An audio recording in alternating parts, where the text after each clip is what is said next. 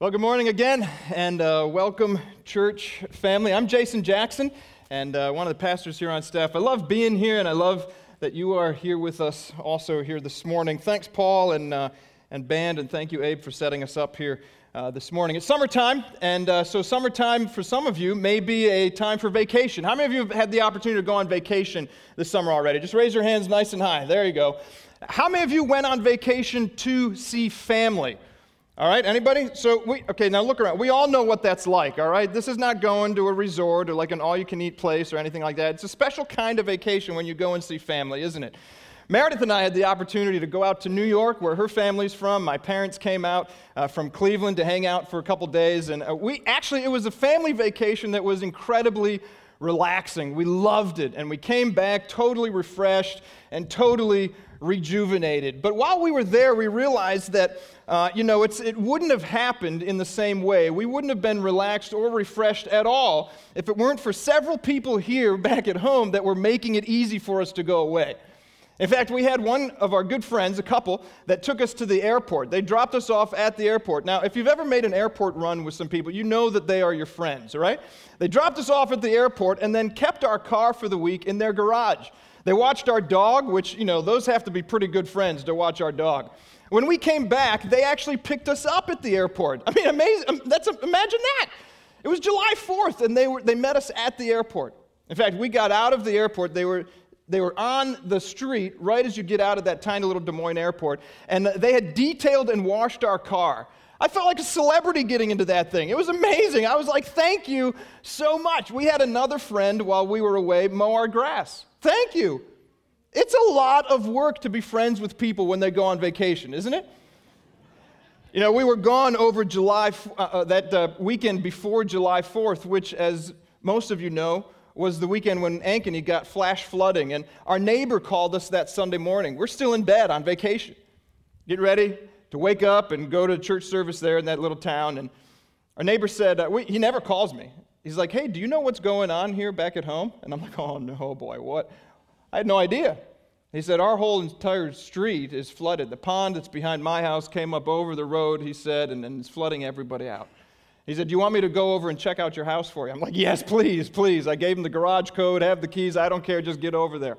There's no water in or anything, but you know what that's like to have somebody check on your house while you're gone, right? We had some friends from our cell group come over and water our plants, and, and, and, and it was hard work for people while we were gone to take care of our stuff. I call these people friends because I, I realized that each of them did what they did because they had a relationship with us. In fact, I think there's a, a, biblical principle there for us this morning. We're going to look at it all together. And I want, I want to start out by saying there's almost always a direct link between the way you treat someone else's stuff and the kind of relationship that you have with them. And here's how we're going to say it very simply this morning. You'll see it on the screens behind me. Stewardship reveals relationship. Stewardship reveals relationship. The way you take care of someone's stuff says a lot about the way you feel about them. Now, we've all been there, right? If you're a teenager in the room here uh, this morning, you understand this. If you've ever had your dad hand you the keys to the family minivan and say, You can use it tonight, but it's not your car. It's my car, dad says, right? Or husbands, if your wife leaves the house to run a couple errands and she says, Hey, well, I'm gone, would you mind, you know, washing the dishes? Or vacuuming or dusting or something like that? And you say, Yeah, dear, of course I'll do that. And as soon as she leaves, you go and sit down on the couch and start to watch Sports Center. And you forget all about it until the garage door opens back up, and then you rush over to the sink, right? Hey, babe, I'm just washing the dishes like you told me to. You understand what it means to take care of someone's stuff while they're gone, right? Or, you know, totally hypothetically, maybe you work at a church and your boss is on sabbatical for the summer. Uh, uh, uh, hypothetically. You're the backup pastor of announcements and you're asked to preach one time while he's gone. I, I'm asking for a friend, of course. Maybe you've been there, right? The point is that every one of us, at one time or another, has been given the incredible responsibility to manage the resources of someone else while they were away. And the bottom line, I believe the Bible wants us to walk away with this morning is this the way you treat the owner's stuff says a lot about the way you feel about the owner. Stewardship reveals relationship. And so, if you're just joining us this morning, Abe welcomed you. I'll welcome you again. Thank you so much for coming. Maybe you're checking us out online, you're watching it right now on Facebook or on YouTube later. Thank you so much for doing that. We're in a series called Stories of the Kingdom. It's all about the parables that Jesus used to illustrate profound truths.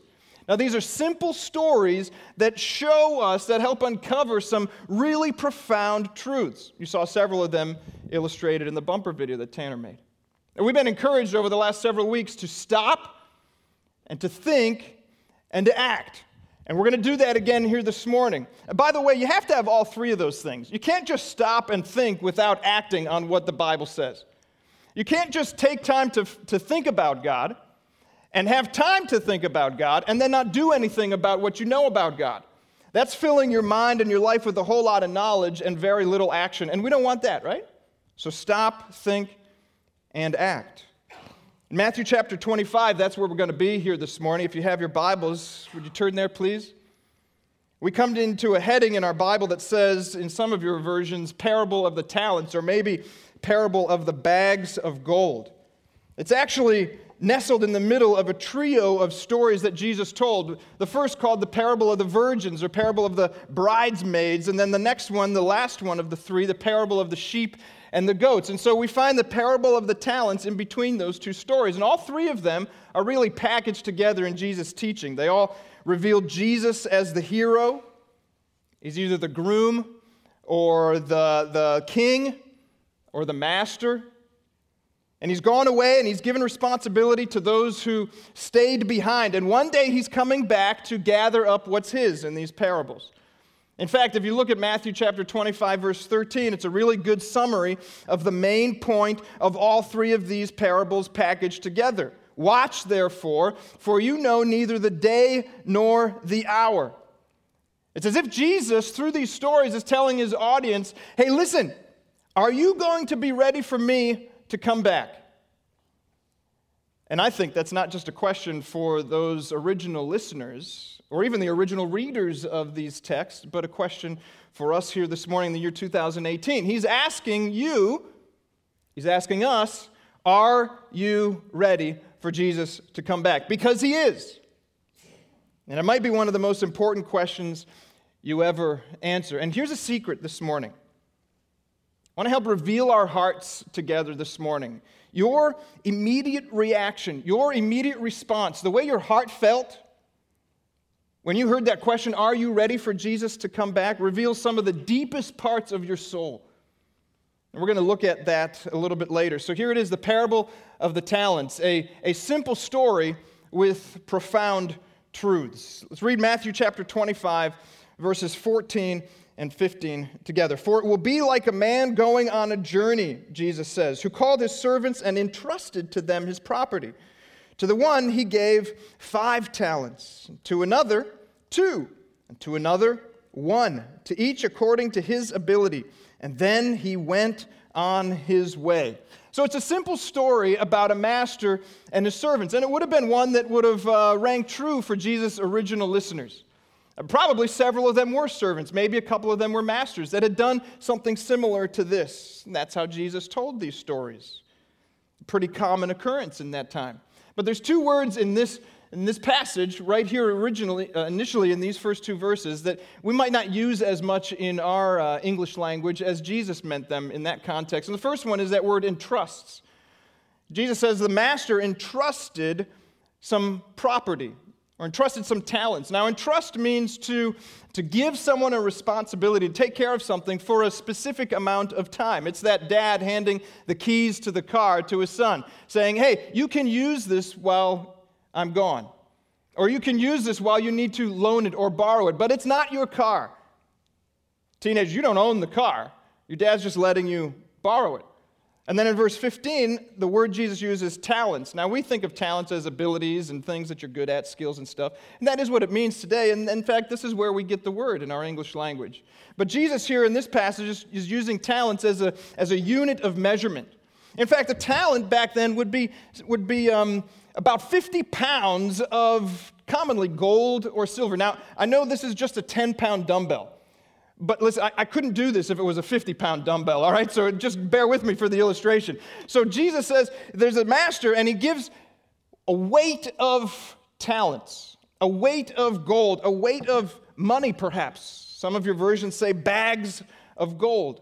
In fact, a talent, a single talent, was worth maybe a lifetime's worth of wages for a common laborer. That's a lot of money, maybe even two to three million dollars today. That's a lot of wealth. There's a key principle embedded in these first two verses that we might miss if we're not careful, and this is it. The master is about to go away and he calls together his servants and he entrusts to them his property. See, he owns the servants. The, the servants are his. He owns the property. The property and everything on it is his. He can do whatever he wants with it. And so, before the master goes away, he distributes his wealth among the servants with the expectation that they would invest it in the same way that he would. He wants them to steward his property or to manage his household, is what the word really means. And so, he distributes the talents, his property, based on the servant's abilities. And so, to the one, to the one servant, he gives, he gives five talents. In fact, we'll, we'll, use, we'll use a 50 pound weight to illustrate that five talents. Okay, there we go. Okay, I got it. All right. To the one servant, he gives five talents. This is a five talent guy. And then to another servant, he gives 20 talents. Two talents, sorry, two talents illustrated by this. And then to the third servant, just that single talent. Now, you might look at that and say, well, boy, that's kind of unfair for the master to look at his servants and to treat them differently. I mean, he distributes them differently. Why didn't he just give them all the same amount? Well, because the text says that he knew their abilities. He knew exactly what they could do because he was their master. He knew what they could do. He'd watched them serve him for perhaps even years. So he distributes it based on their abilities. As a protection for him, he doesn't want them to squander it, and also as a protection for them. If they can't handle it, he doesn't want them to have it. Okay, so then we're told that the master leaves on his journey, and later on we find out that he comes back, maybe even taking longer away than his servants originally thought he would. Look at verse 16. He who had received the five talents went at once and traded with them. And he made five talents more. And so also he who had two talents made two talents more. But he who had received the one talent went and dug in the ground and hid his master's money. And so the story continues with, with these two servants enthusiastically, the first two enthusiastically investing the master's money. The five talent guy, he, he buys into Apple stock in the 80s, you know, and he's like making more money with it. Or maybe he got into Facebook when it was still relevant, right? He's, he's into it. He's doubling his master's investment. The return on his master's investment is 100%. The two talent guy, he grabs those two talents, two lifetimes worth of money, and invests it enthusiastically right away and goes and puts that money to work. And then the one talent guy, it's, it's a whole lifetime of wages, incredibly valuable wealth. He has the chance to double his master's money, the money that was entrusted to him. Listen, the sky is the limit here. The opportunities are endless. He can do whatever he wants with that money to invest it and get a great return on his investment. When I was in high school, I mowed lawns for an after school job, and then during the summer as well. And by the time I graduated from high school and was just getting ready to go to my freshman year in college, I had, uh, I had earned about $1,000. I'd saved up 1000 bucks. Now, to a high schooler, that maybe to some of you, that's a whole bunch of money. And so my mom and I, you have to take your mom to the bank with you when you do stuff like this. My mom and I went to the bank and I said, hey, here's $1,000. I want to invest it into something that after my freshman year of college will make a ton of money. Invest it for the school year. And I thought, man, I'm going to double my money. Easy.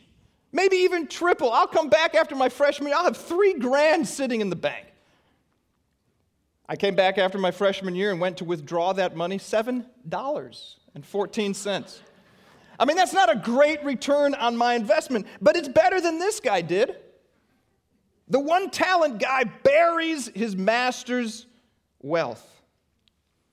At least I made seven bucks.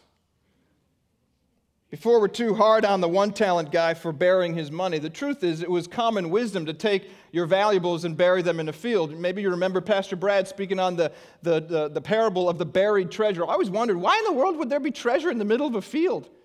Well, because common wisdom, the rabbis actually taught people hey, if you want to keep it in the safest place, just dig a hole and put it in there. Don't, nobody will know it's there, and you won't even have to touch it. And so, this one talent guy, the third servant, is, is listening to common wisdom when he does this. Let's keep looking at the story. Look at verse 19. Now, after a long time, the master of those servants came back and settled accounts with them.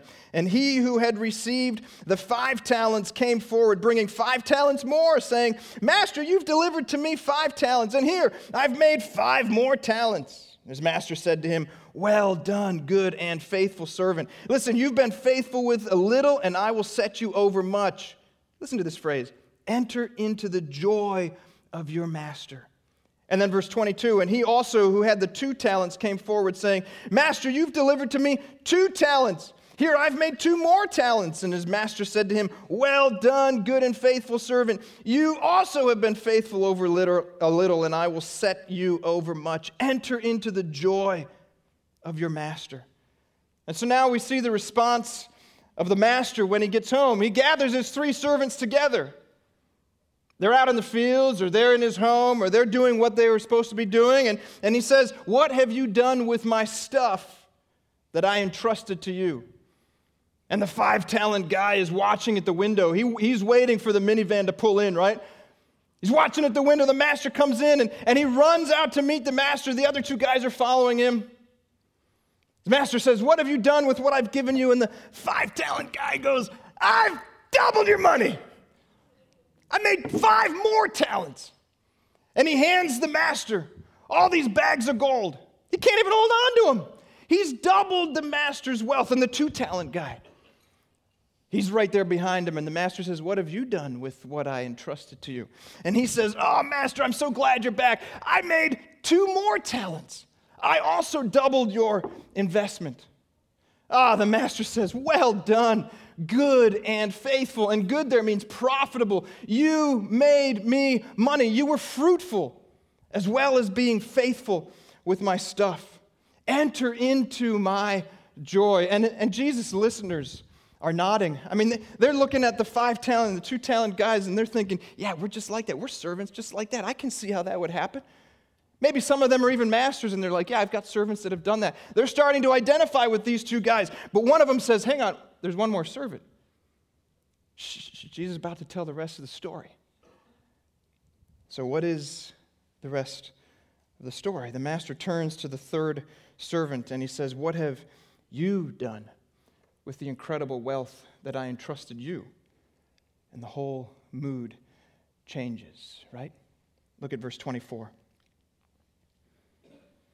He also, who had received the one talent, came forward, saying, Master, I knew you to be a hard man. That's, that's harsh and critical.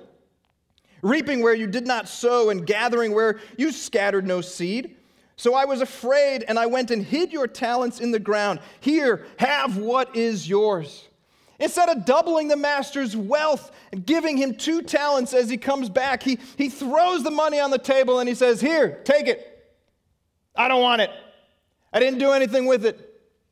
I don't want the responsibility. It's yours anyway, right? Instead of offering the master increased wealth, he offers his master nothing but excuses and accusations. And I believe these excuses are born out of a skewed perception of the master. what does he say? I didn't invest what you gave me because I knew you were a hard man. I knew you were unfair. I knew you were inconsiderate. I knew you were unkind. Was he that kind of master? It seems not, because the other two servants don't say anything about it. In fact, they were enthusiastic about receiving the talents, enthusiastic about investing them, and enthusiastic about the master coming back. I believe they thought he was an incredibly generous man. And this third servant shows that his relationship with the master is off. Because all three of them managed the master's stuff in a way that revealed the relationship that they had with him. And then the servant says, I didn't do it because I was afraid. Fear is a motivator here for him. He says, I didn't invest what you gave me because I was afraid. Now, this isn't the kind of Old Testament fear that we're instructed to have for God. It's not that kind of awe and respect and honor, but a fear that, a fear of failure. A fear that I can't risk anything. I don't want to do anything because I may fail. And a fear of failure paralyzed this third servant. And so when the, ser- when the master comes back, he says, Here is your wealth, exactly the way you gave it to me. He digs up that treasure box, lifts out that talent, dusts it off, and throws it on the table in front of his master. Makes excuses for his unfaithfulness, and so he is condemned by the master. Now, Jesus' listeners are stunned. Who, who would dare talk to their master like that? Who would dare take their master's wealth and bury it who would dare treat that kind of responsibility with that sort of flippancy? Even a high schooler could make seven bucks on an investment. Why couldn't you? Look at the master's response in verse 26. You wicked and slothful servant. You knew that I reap where I have not sowed, and I gather where I scattered no seed then you ought to have invested my money with the bankers. Even if I was a harsh man, the master says, you still should have put it in the bank. You still could have made seven bucks out of the deal, but he didn't. So take the talent, verse 28, from him and give it to him who has 10 talents. For to everyone who has will be given more, and he will have an abundance. But from the one who has not, even what he has will be taken away. Look at verse 30, one of the saddest verses in all of the Bible. Cast this worthless servant into the outer darkness, in that place where there will be weeping and gnashing of teeth. The master calls this servant a wicked, worthless, useless, unprofitable, and lazy, unfaithful servant. The exact opposite of what he called the other two guys, good and faithful, right? The master says, Listen, you weren't just fearful, you were just plain lazy. I gave you a lifetime's worth of wealth, and you literally did nothing with it. You dug a hole and put it in the ground. Talk about lazy. You did absolutely nothing with the gift that I entrusted to you. And so the master takes the talent from the wicked servant and he gives it to the guy that earned him five more talents. Now the ten ta- five talent guy doesn't have just 10 talents, he's got 11 talents. But there are consequences for unfaithfulness as well as rewards for faithfulness. In fact, the master looks at the wicked servant and he says, Throw this man into outer darkness, a place of weeping and gnashing, grinding, gritting of teeth. In Luke 13 and other places in the parables, Jesus uses this phrase, a place of weeping and gnashing of teeth, to correlate to what we would call hell right now. In fact, Jesus says in Luke 13, to those who die without knowing him personally, they will spend eternity in a place of weeping and gnashing of teeth. Outer darkness, apart from God. See, stewardship reveals relationship. It's a simple story with some profound truths. Obviously, Jesus is illustrated by the master. The servants illustrate people who claim to follow Jesus, and the talents, in our context, in our culture, it's the very lives that God has entrusted to us. The stuff that He's entrusted, our resources, the abilities, the gifts, the money, the materials, even time that God has entrusted to us to be responsible, to be faithful with it. And so, for the rest of our time this morning, I want to uncover four profound truths that Jesus wants us to catch today. And very quickly, here's the first one God owns everything completely. God owns everything completely. The master entrusted his wealth to his servants. He didn't make them the owners, they were stewards of his stuff. They were to manage his house as he was away.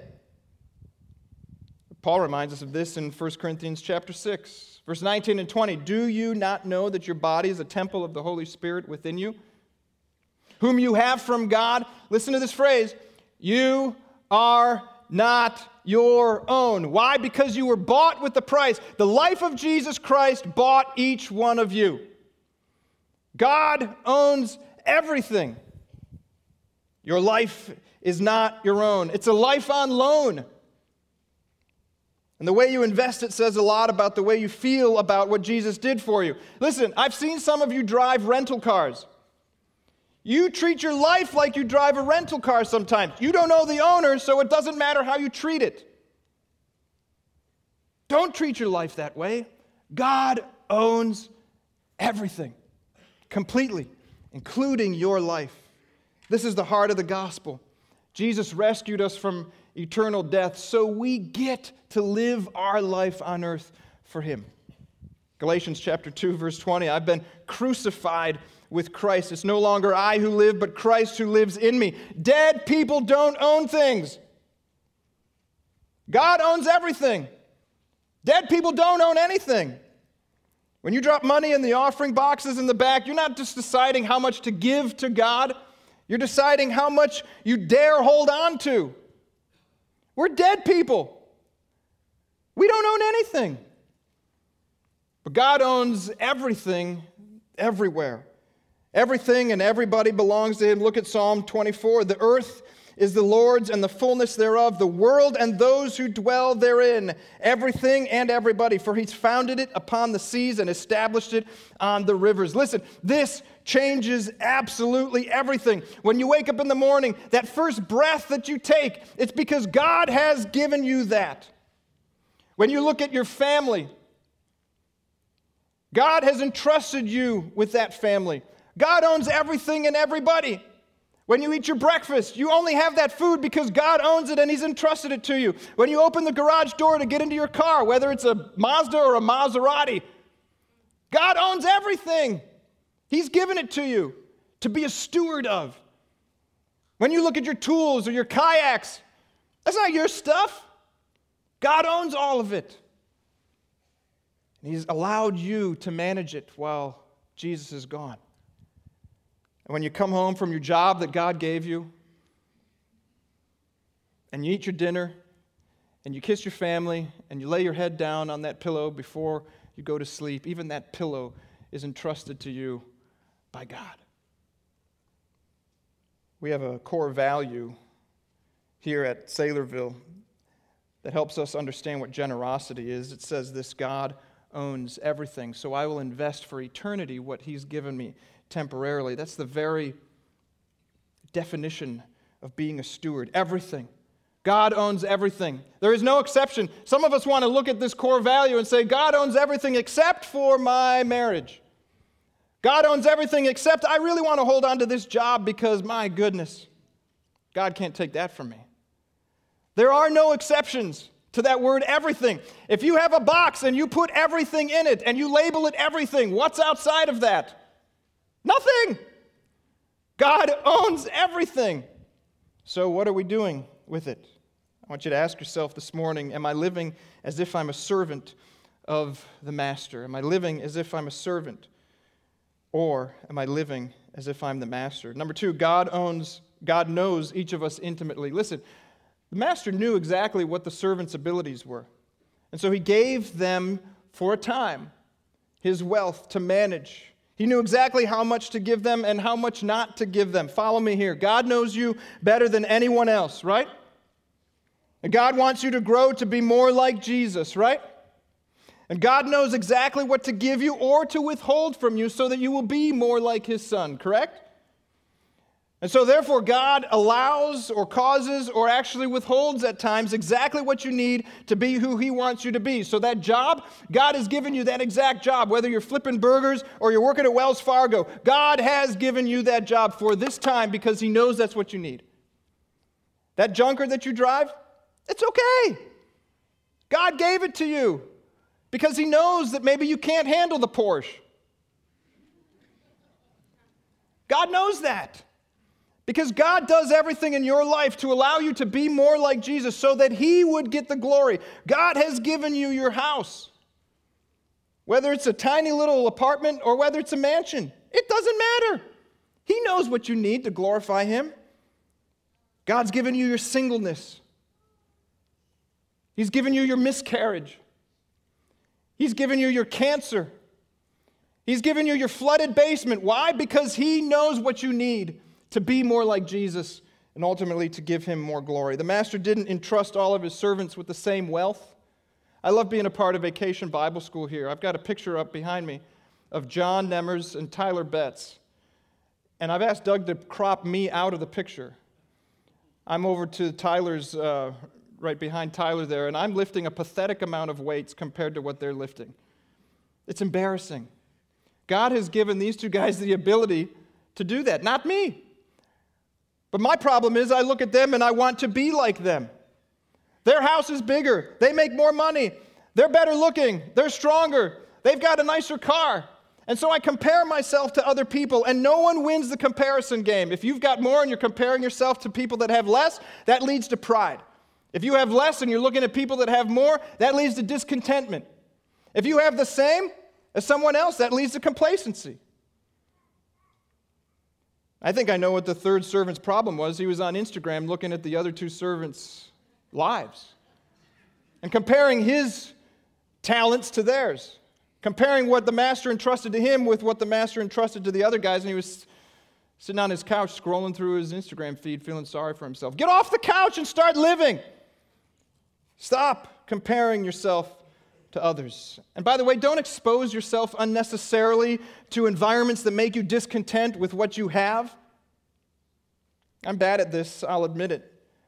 God's had to lovingly slap me around. He's used some of you, and, and especially my wife, to remind me that maybe God says to me, maybe I haven't entrusted more to you because you, you, because you spend more time complaining about what you don't have than being thankful for what I have entrusted to you. Yow!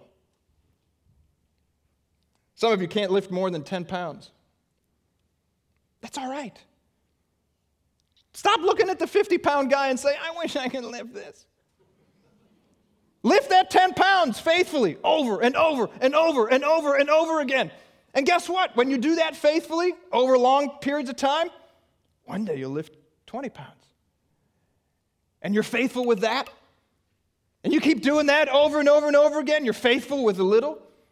One day you'll be able to lift 50 pounds. Am I living as though I trust that God knows best? Am I living as though I trust that God knows best? Number three, God expects us to invest for eternity. Listen, friends, stewardship reveals relationship. Your money or the way you invest your life flows most effortlessly toward your heart's greatest love, Tim Keller says. The point of the story is that the one talent man claimed to be a servant of the master, but his life didn't reflect a relationship with the master. Common wisdom led this servant to live a life of common faith that led to common fruit. If you're here and you just want common fruit, that's fine.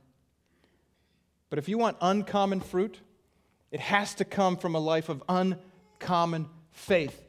And that comes from a life of not listening to common wisdom, but uncommon wisdom. And so, my question is Am I willing to have uncommon faith in order to produce uncommon fruit? One of my favorite quotes is My greatest fear in life is not that I will be not wildly successful, but that I will be wildly successful at things that don't matter. I want to have a life of uncommon fruit. Number four, God offers us the opportunity to love Him. Oh, this is so amazing. The master give, gives all three servants the opportunity to prove their relationship with him. The first two servants, because of their respect, their gratefulness, their love for the master, they work to gain even more wealth for their master while he's gone. And he offers the exact same thing to the third servant. Take the talent that I've given you, a year's worth of, of wages, and invest it. Show me that you care for me. He doesn't say, Serve me faithfully so that I will love you. Jesus doesn't reward us with his love because we serve him faithfully. We serve him because we love him. When I leave the house in the morning to come to work or go somewhere else, I look at Judah and I say, You're the man of the house. He's four years old. I, I, like, I get it, okay? He says, Oh, that means I get to make the rules. No, that doesn't mean you get to make the rules. That means you get to take care of things the way daddy would if I were still here.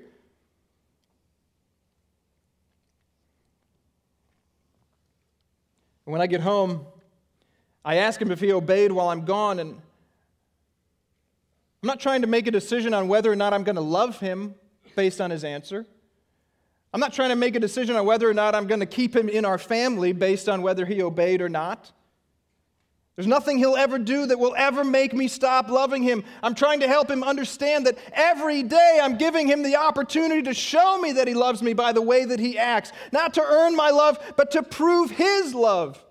This is the heart of Ephesians chapter 2, verses 8 and 9. By grace you've been saved through faith. It's not your own doing, it's the gift of God not as a result of works. You can't earn it, so that you can't boast. Jesus says, I'm offering you the gospel.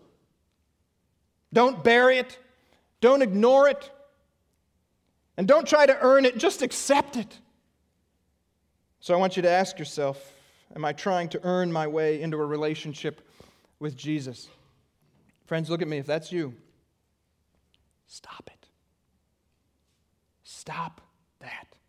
You can't earn it, it's already been bought for you. It all comes down to this What is my heart's reaction to the knowledge that Jesus could return at any time? King Jesus is alive, and he's preparing a place for his servants, and he's coming back. Praise the King. Father, thank you so much for sending Jesus the greatest wealth that anyone could ever give. The one who gives us the opportunity to have eternal life, not just in heaven one day with you, but eternal life that begins right now. Thank you, Jesus. And I pray, Lord, that this morning would be a fork in the road, a stake in the ground for some of us, that we would say, God, I want to live as though you are sending Jesus back. Lord, let us be a church that invests for eternity what you have given us temporarily, and let us be ready when Jesus comes back. Amen.